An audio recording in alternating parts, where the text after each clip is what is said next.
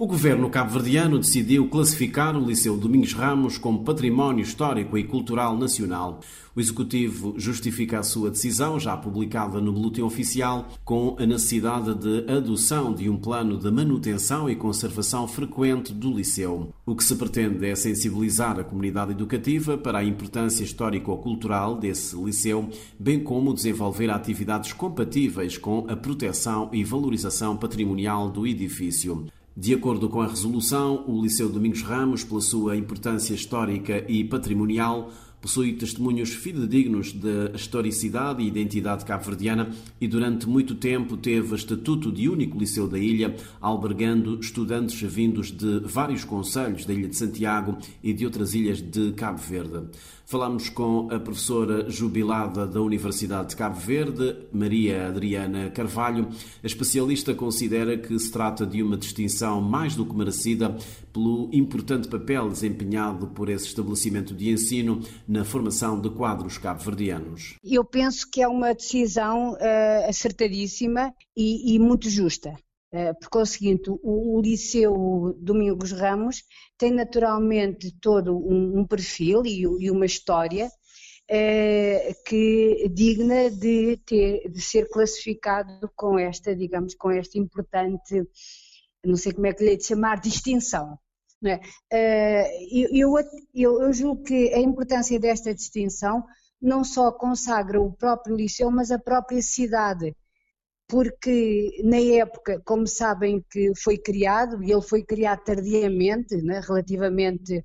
ao, ao, outro liceu, concretamente ao Liceu de Mindelo, em 1917, o Liceu da Praia só é criado em 1960, por isso há quase cerca de 40, 40 eh, anos eh, que permeiam eh, esse, é uma época que para a praia naturalmente, e até eu diria para toda a Ilha de Santiago e eventualmente para Sotavento, representa, poderia eventualmente ter acarretado alguns atrasos culturais que felizmente não foram irreversíveis, mas que afetaram com certeza o desenvolvimento da cidade, o desenvolvimento da sua população e de todas as outras localidades que natural da ilha e de outras ilhas que poderiam eh, e que ansiavam por ter os seus filhos com uma formação que fosse para além da escola primária. Então há todo um valor simbólico muito forte nesta classificação, porque vem, vem dignificar uma instituição que, apesar de ter eh, surgido tardiamente, ela consegue afirmar-se e consegue recuperar e naturalmente ter um papel muito importante quer antes eh, da independência e naturalmente até aos nossos dias. Por outro lado, eh, se olharmos só para a parte material, para a materialidade, eh, nós temos um edifício arquitetonicamente, julgo eu, de grande valor. Eu há pouco estive ali a rever umas notas e li um, uma apreciação do, do professor Jorge, Jorge Sousa Brito, quando ele era aluno, que ele escreveu que o liceu era um, um, uma joia da arquitetura. Ele até disse, eventualmente, uma das mais imponentes do Império Colonial, uma coisa assim desse tipo que ele disse. E que me parece importante que é uma obra imponente, uma obra que teve, embora obedecesse a padrões eh, de, de, das obras públicas de, de todas as, na altura, designadas províncias ultramarinas, mas que teve aqui é uma, mão de obra especializadas e, artísticas de grande valor, como por exemplo Luís Melo. É, e, e daí isto a parte arquitetónica. E depois temos, o, eu falo-se menos, julgo eu, mas há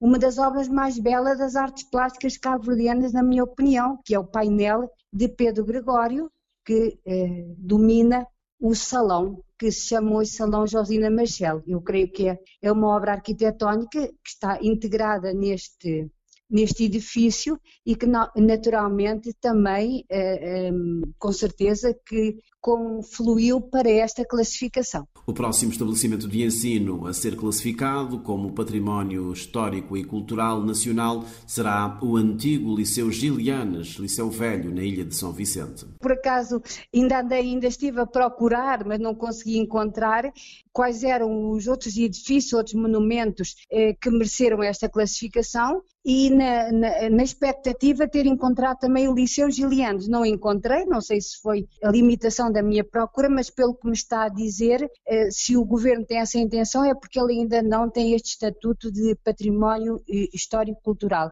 Naturalmente que a justificação é, é, é idêntica, Uh, historicamente é mais antigo, se essa antiguidade tem algum valor acrescentado, não é? E foi, de facto, o, o primeiro liceu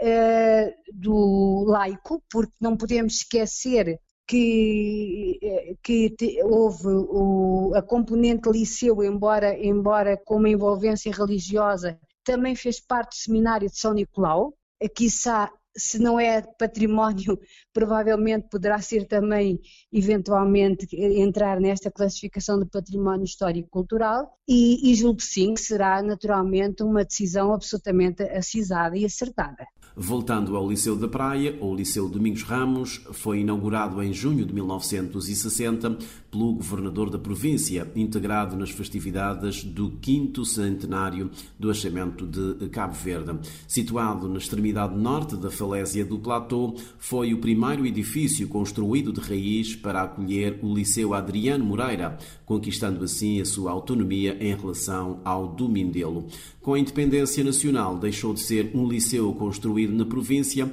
para ser o liceu do país livre e independente. Nascia assim o Liceu Domingos Ramos, por despacho do Ministério da Educação e Cultura, de 24 de abril de 1975, em homenagem ao combatente da liberdade da pátria, Domingos Ramos.